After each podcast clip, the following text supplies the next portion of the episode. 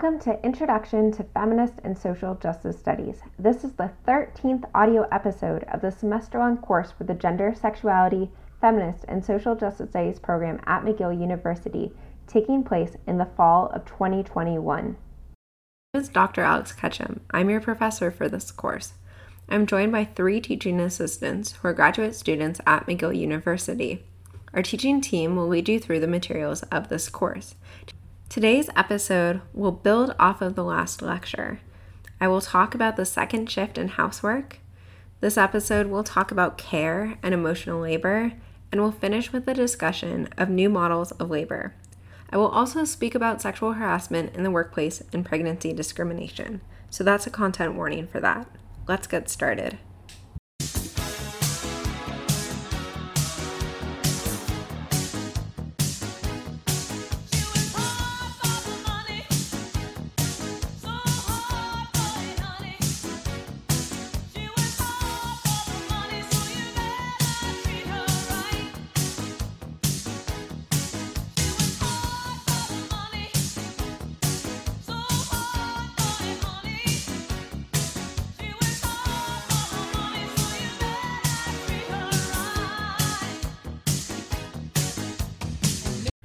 Today's song is American singer, songwriter, and actress Donna Summer's 1983 hit, She Works Hard for the Money.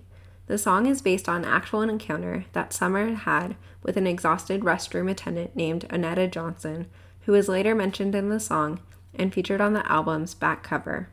The music video, however, features a white woman working a variety of low paid jobs and then coming home and cooking for her children. There are lots of ways to approach the topic of labor.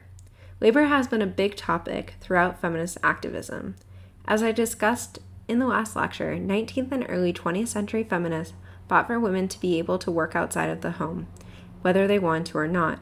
Working class women had to deal with the ideology of the breadwinner wage, where men were paid more for working the same job on the assumption that they were supporting a family. Under this ideology, single mothers still received lower pay. We see traces of this still happening with the wage gap, as discussed in the last lecture.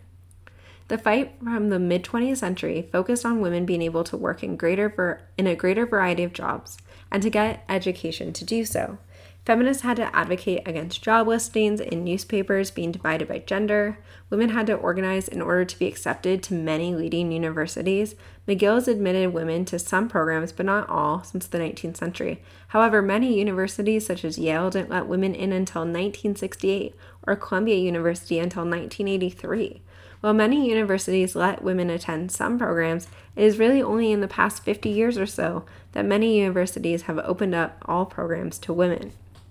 As I mentioned in an earlier lecture, women couldn't get credit cards in their own names without the approval of a father or husband in the US and Canada until the 1970s. Unable to get a line of credit, it was hard to start businesses. It wasn't until the 1970s when the term sexual harassment was coined regarding workplace harassment. It wasn't until the 1970s when it became illegal to fire women because they're pregnant. We will come back to this topic later in the lecture. Some of the issues and writings that brought women to feminism in the 1960s and 1970s was the topic of housework. The politics of doing housework continues to be an important issue today as women still do a disproportionate amount of housework, care work, and emotional labor. A key text in this history is Pat Mainardi's 1970s text, The Politics of Housework. This article was originally published by Redstockings in 1970.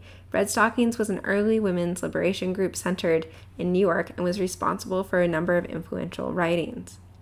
In this piece, Mainardi discusses talking about housework with her husband. She says that he sees himself as being a liberal guy and that he says he believes in the liberation movements, but not when it affects his everyday life.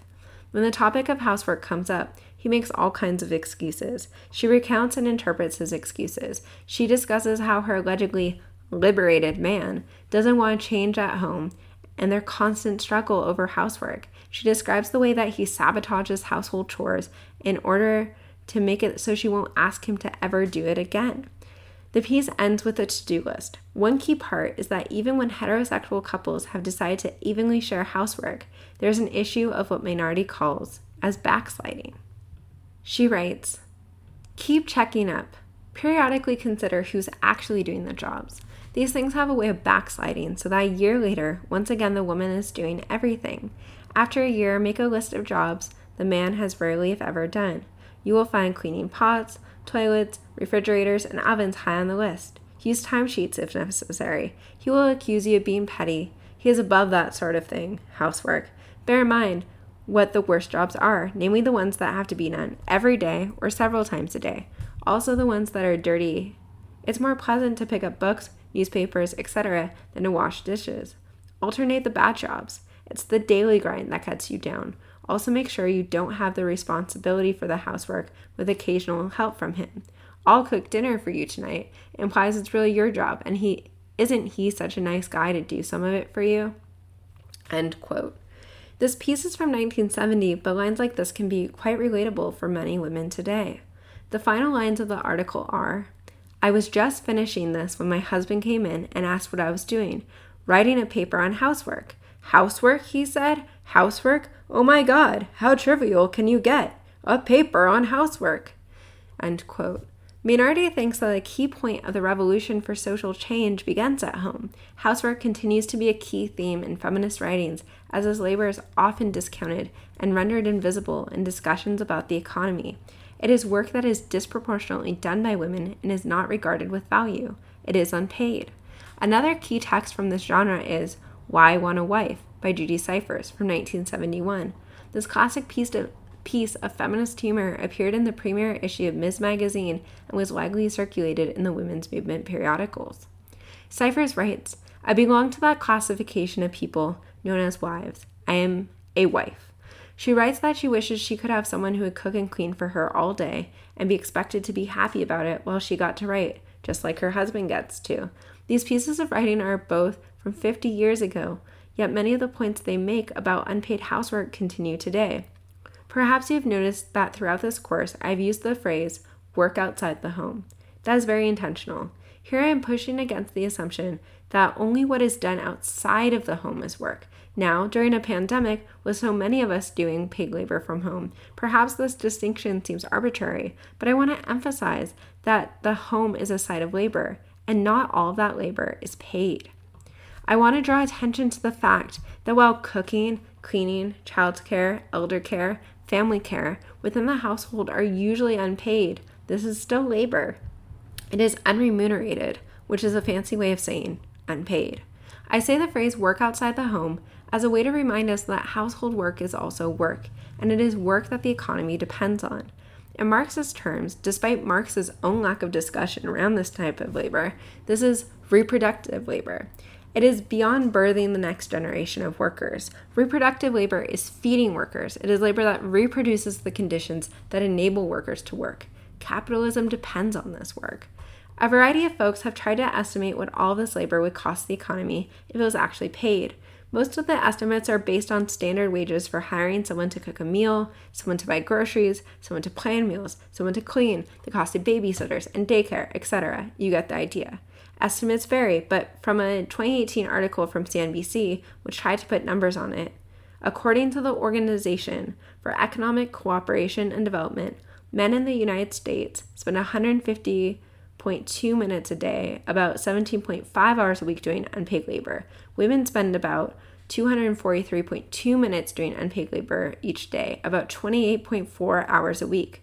When you add both paid and unpaid work together, women still work longer hours. The Bureau of Labor Statistics reports that Americans earn an average of $26.82 an hour. That means that if men and women were com- compensated for their unpaid labor, men would earn an extra $469.35 a week, and women would earn an extra $761.69 a week, which comes out to nearly $40,000 a year. It's important to note that housekeeping professionals actually earn an average of $11.84 an hour, and childcare workers earn $10.18 an hour. Even if invisible labor is compensated at just $10 an hour, men would earn an extra $175 a week, and women would pocket $284 more a week. If you want to see this outside of the US context, I linked to a video in the transcripts by the United Nations UN Women in which UN expert Shahra Razavi reveals the real value of unpaid care and how we can reduce the burden on women by tackling entrenched stereotypes.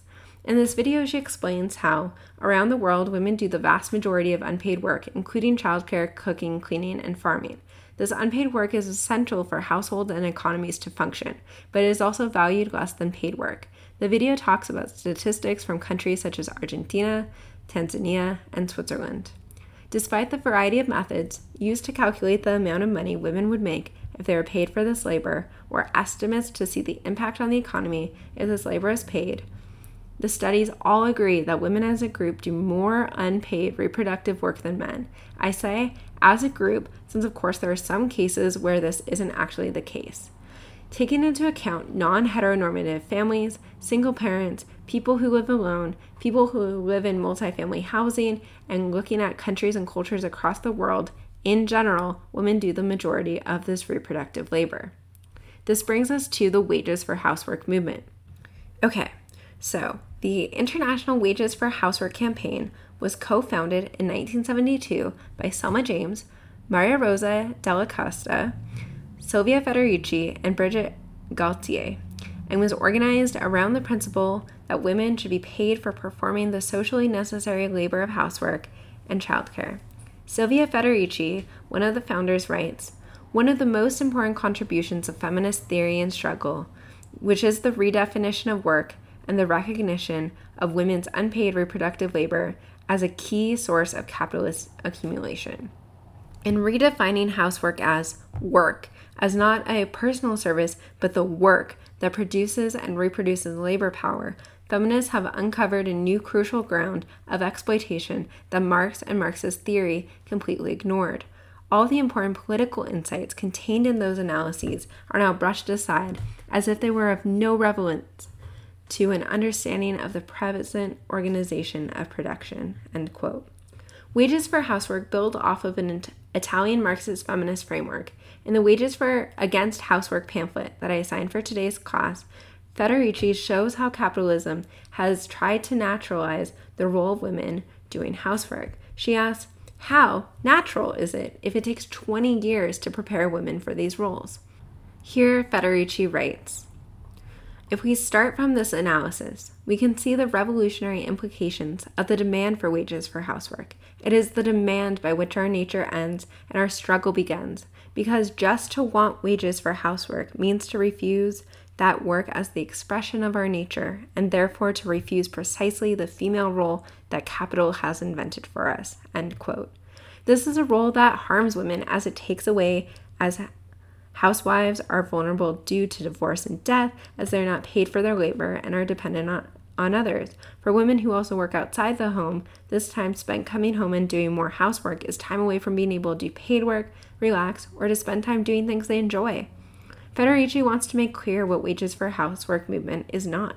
She writes, it should be clear, however, that when we struggle for a wage, we do not struggle to enter capitalist relations, because we have never been out of them we struggle to break capitalist plan for women, which is an essential moment of that planned division of labor and social power within the working class through which capital has been able to maintain its power. Wages for housework, then, is a revolutionary demand, not because by itself it destroys capital, but because it attacks capital and forces it to restructure social relations relations in order in terms more favorable to us and consequently more favorable to the unity of the class. In fact, to demand wages for housework does not mean to say that if we are paid, we will continue to do it. It precisely means the opposite. To say that we want money for housework is the first step towards refusing to do it, because the demand for a wage makes our work visible, which is the most indispensable condition to begin to struggle against it both in its immediate aspect as housework and its more insidious character as femininity. This movement found fitting around the world. The New York Wages for Housework Committee made the connection between housework and reproductive oppression. In their pamphlet, to which I have included an image of in the transcript, the committee makes the argument that governments want to control women's bodies and how many children they have for capitalist purposes. They highlight two issues in particular forced sterilization, and forced maternity. Thus, activism centers on reproductive justice, a topic we will discuss more in further lectures. The committee wants reproductive justice, which is the power to decide whether or not they want to have children, when, how many, and under what conditions. They want us to see children beyond just as future workers, writing, when the workers we produce are not disciplined enough, or when we claim some money for the cost of raising them, that is, when we are not disciplined enough, they sterilize us. They view non consensual sterilization as a form of genocide to stop their struggle and activism, as in the US context from which they are writing, women on welfare, black women, and other women of color are the main targets. Here, the New York Committee draws the links between the discourse that naturalizes the role of housework for women under capitalism and reproductive justice. They discuss the ways that women are not only expected to perform housework without pay, but they must not be unruly and in any way that threatens capitalism. Governments exert exert control over some populations more than others in order to enforce this, and we can see how race and class are key here. A prime example of how unpaid care work is rendered invisible and undervalued is written into the federal United States welfare policy. The 1996 Personal Responsibility and Work Opportunity Reconciliation Act, a component of the Temporary Assistance to Needy Families TANF or TANF, stipulates that half of families receiving TANF assistance must be engaged in a work activity for at least 30 hours a week 20 hours a week for single parents with young children without systematically funding quality and affordable childcare. This codifies into law the social assumption that women's domestic labor is not valuable in the market economy. In Canada, there were several wages for housework committees and chapters. I linked in the transcript to information about the Toronto chapter. While some women were focused on the wages for housework movement, some middle and upper class women instead outsourced reproductive work. For middle and upper class women who worked outside the home and were financially able to do so, the solution for unequal housework responsibilities was and is outsourcing this work by hiring nannies and professional house cleaners. Child care work and professional cleaning work is usually low paid labor, primarily done by women. Women of color and immigrants do the majority of these jobs. So here we see the shift of this work from some women with more privilege to other women. Since the 1970s, we have seen the development of new terms in order to better understand the role of unpaid housework. For some women who work outside of the home, when they return home, they still often do the majority of housework. Sociologist Arlie Hochschild named this phenomenon the second shift. In the book The Second Shift Working Parents in the Revolution at Home, Hochschild and Anne Machung discuss the double burden experienced by late 20th century employed mothers. This classic text was first published in 1989. It was reissued in 2012 with updated data. The second shift and high expectation that burdens mothers in particular leads to the phenomenon of supermoms and pressures to be super mom. Journalist Jessica Valenti writes Americans need to stop believing that women do the majority of care work because we want to. It's because we're expected to, because we're judged if we don't, and most of all, because it's incredibly difficult to find male partners willing to do an equal share of work. So let's stop saying that's motherhood that holds up women's careers. It's not the institution parenthood that makes ad- advancing at work difficult. It's not our kids. It's that there's no chance of equality at work while there's inequality at home. It's not that women can't have it all, it's that men won't stop taking it. The idea of supermom gets weaponized against women. This unrealistic expectation at home and in workplaces makes being a parent difficult. The gendered expectations on mothers makes this burden intense. Here we see the pervasiveness of patriarchy and heteronormativity. Here we see these gendered expectations in couples consisting of men and women. Far less is written on these burdens in same sex relationships or relationships with non binary folks. In addition to looking at the physical tasks of household labor, other feminist writers and researchers have looked at other kinds of unpaid labor that burden women. One type is emotional labor. So, a bit of a backstory. In 1983, sociologist Arlie Hochschild coined the term in her book, The Managed Heart. Yes, the same Hochschild who coined the second shift. However, in her book, she was describing emotional labor with a narrower meaning than the term is used today.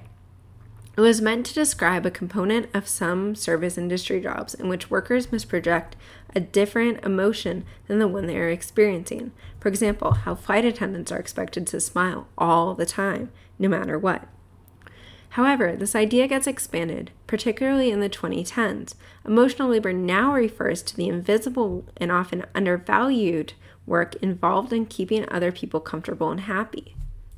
This can include labor in personal relationships, such as listening to friends, partners, and family members, checking in with people, doing the work to maintain personal relationships, and more. While being in relation with others will involve these kinds of interactions, women disproportionately do this work. This idea then gets expanded to the idea of the mental load, which helps us think about not only emotional labor, but also mental labor. French comic artist Emma created a great comic to explain this phenomenon, first published in French and then in English. I have linked to a section of the comic in the transcript. The section is called You Should Have Asked. In it, she describes the work primarily done by women keeping track of what chores need to be done, making the grocery list, registering the kid for summer camp, knowing the birthdays of your children's friends, remembering the gifts to send relatives, scheduling dental appointments, and all the little details like that. She says that even when men do half of the chores in a household, women are still often tasked with being the household managers, keeping track of all the details of what needs to be done. This mental load takes the space of thinking about other things. The mental load is gendered. What is interesting about all of this is that we've taken for granted so many of these divisions of labor. As Federici discusses, we've been trained to see these divisions as natural. However, there's nothing inherent about this kind of structure that prioritizes the nuclear family. That prioritizes the nuclear family, work, and household structures could be structured in so many different ways. This is an argument made by Ruth Schwartz Cowan in More Work for Mother, when she talks about the ways that household technologies didn't have to be based around the nuclear family. Early 20th century reformers such as Charlotte Perkins Gilman wrote about shared kitchens used by an entire block of families or individuals. Same with laundry. There are a wide variety of models of cooperatives, of shared cooking and cleaning. As has been a theme in this course, another world is possible. Although housework was and is of high importance in feminist writings, work outside of the home has also been key. Building off of issues that I discussed in the last lecture, I want to draw attention to some important issues that we see in feminist writings and activism related to work outside the home. And we focus on issues of representation, sexual harassment, pregnancy discrimination, and difficulties for parents, especially during the pandemic. So the first is representation. This is a theme that we'll see come up in the media lecture as well. Feminists have fought hard for women to be able to enter male dominated workplaces. We have seen this in fights for women, for folks of color, and other marginalized groups to not only have positions within workplaces, but also to have positions of power. When it's important, while it's important that women and folks of color are in the room, we often see marginalized people relegated to positions with only certain departments, within only certain departments, or not in positions of power, or relegated to low paying positions. The fight isn't just about having diverse voices in the workplace, but also working to make sure that those voices are able to be heard. Are employees from marginalized groups actually able to share their opinions or not? Are they silenced? Is their presence tokenized? When workplaces make efforts to recruit people from a broader range of communities, are they actually reforming their workplaces or allowing for radical transformation?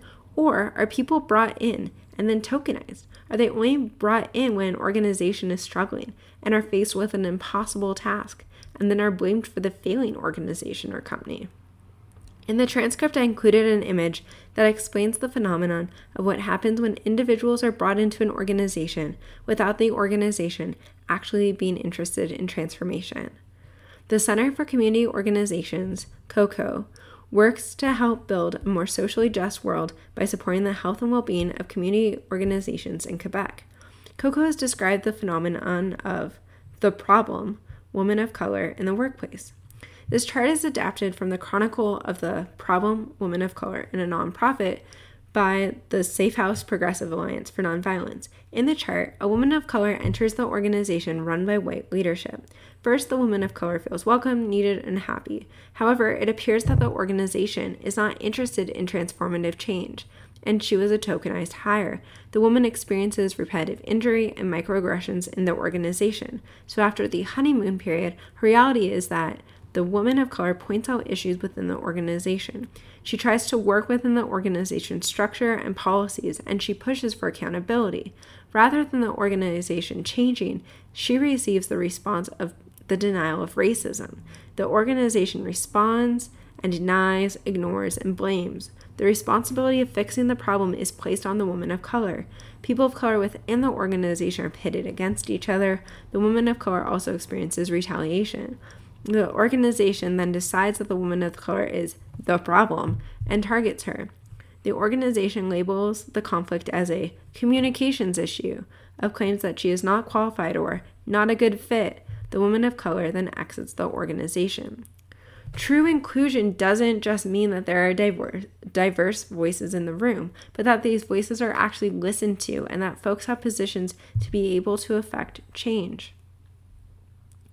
Another key topic raised by feminists in regards to work is raising the issue of sexual harassment.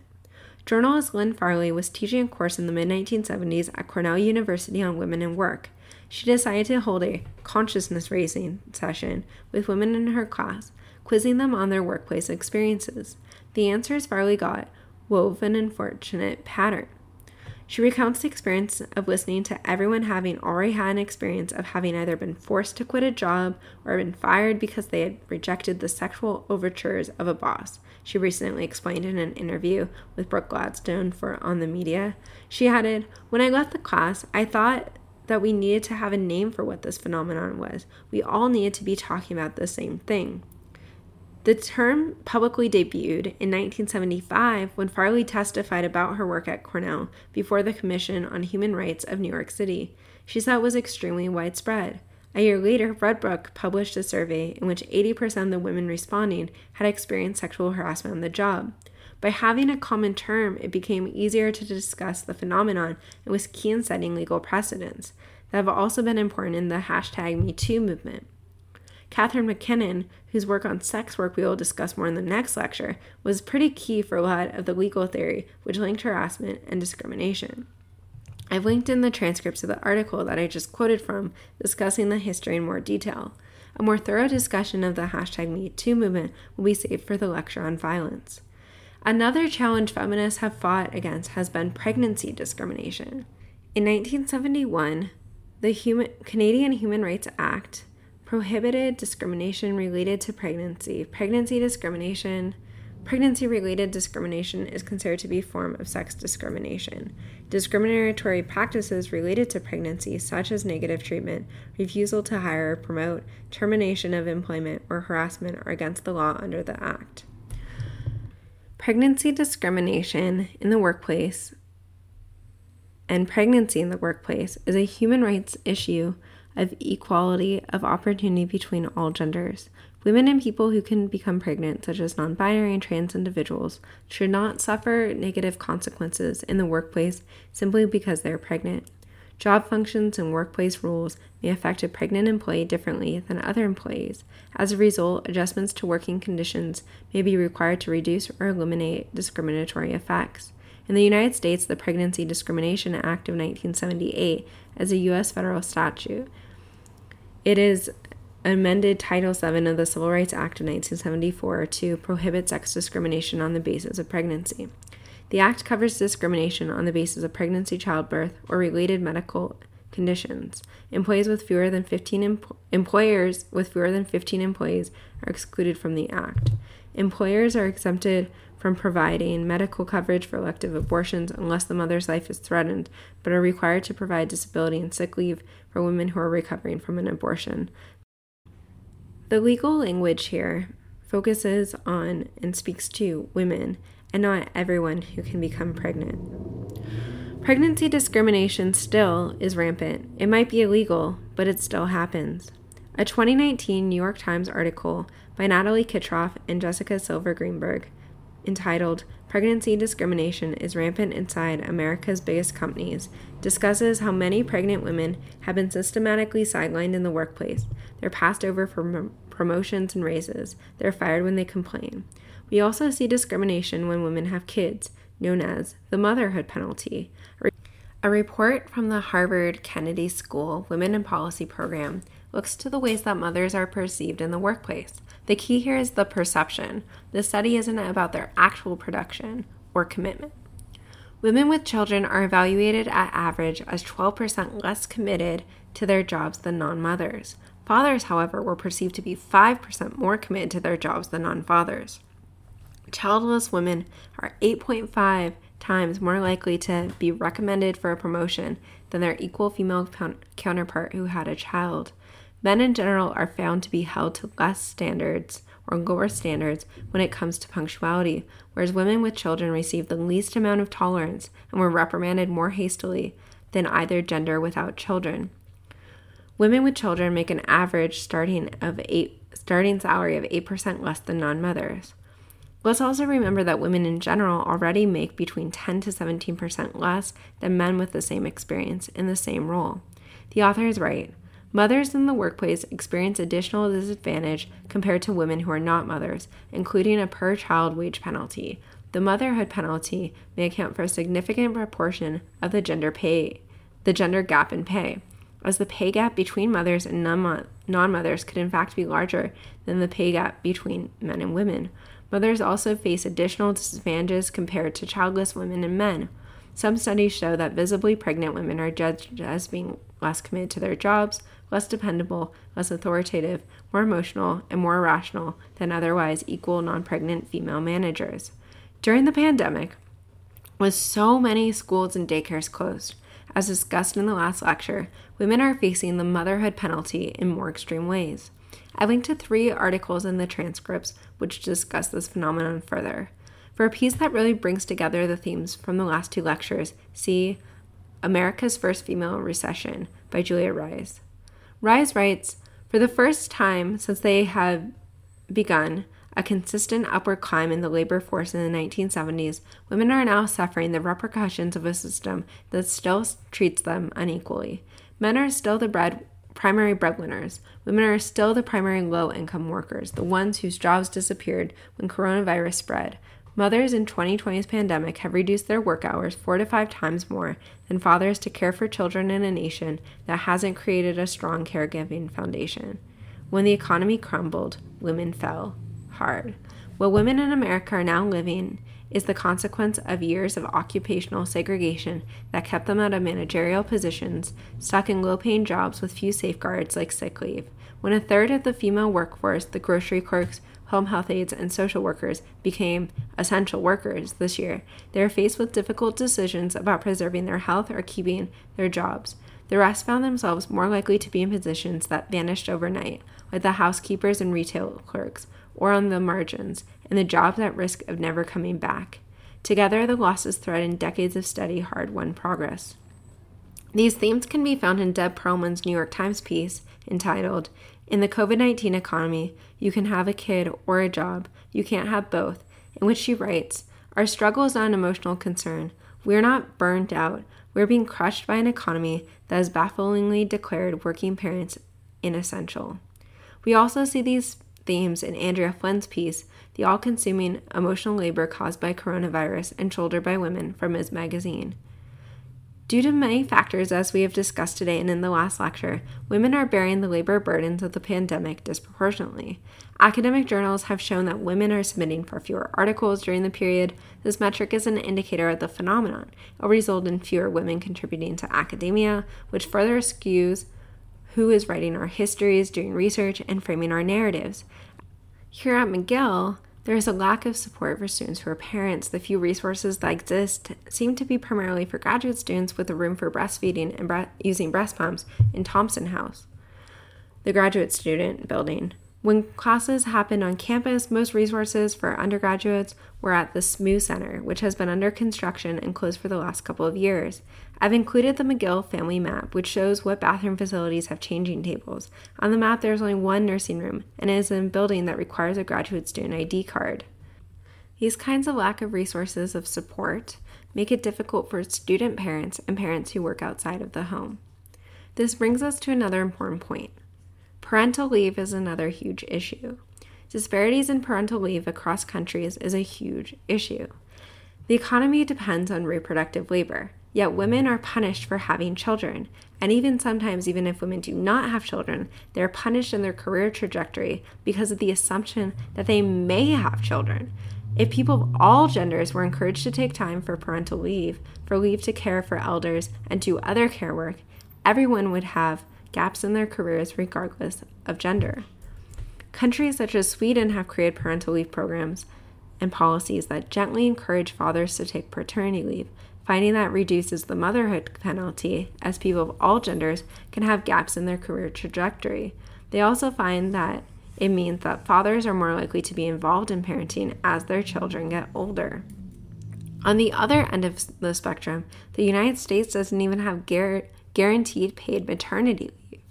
Insufficient parental leave policies contribute to many of the problems discussed in today's lecture. Housework needs to be done. Reproductive work is essential for our survival. However, as Federici and the Wages for Housework writers and activists make clear, it is only because of social norms that women face this work disproportionately. By only valuing some kinds of labor over others, we create oppressive hierarchies, and those hierarchies are gendered and racialized. The motherhood penalty, second shift, and pregnancy discrimination stem from exploitative workplace hierarchies, and of course, sexism. The solution is not avoiding this reproductive work, but rather reimagining and remaking our systems of labor to value interdependence over independence, to create systems that are about our communities thriving. Cooking and care work, raising children if one wants, and investing in friendships, family, and relationships can bring us a lot of joy. Imagine if we had an economy where we actually got paid living wages and had the time to do this reproductive labor, have time to rest, have time to be with people we care about, and have time to thrive. Adrienne Maree Brown's books, Emergent Strategy, Shaping Change, Changing Worlds, and Pleasure Activism, The Politics of Feeling Good, encourage us to inv- instead invest into interdependence. The Mushroom at the End of the World on the Possibility of Life in Capitalist Ruins from 2015 by anthropologist Anna Tsing also helps us to think about labor divisions and the role of collaboration and interdependence. There are many ways to approach the topics of labor and work. In the next lecture, we will discuss sex work. All the video, songs, images, and graphics used in podcast and transcript belong to their respective owners, and I do not claim any right over them. The opening bell sound is School Bell Wave from 13th Panscast Transcript McKillen. The closing bells from Inspector Dew's Bell Current A. Wave of freesound.org. Fair dealing is an exception in Canadian Copyright Act that outlines the permitted and authorized use of copyright materials for specific mandated purposes. In Canada, these purposes include research, private study, education, parody, satire, criticism, review, or news reporting. For research and private study, education, parody, and satire, no special requirements are required. For criticism, review, and news reporting, the source and author must be named to constitute fair dealing. This is an advertisement-free podcast used for educational purposes.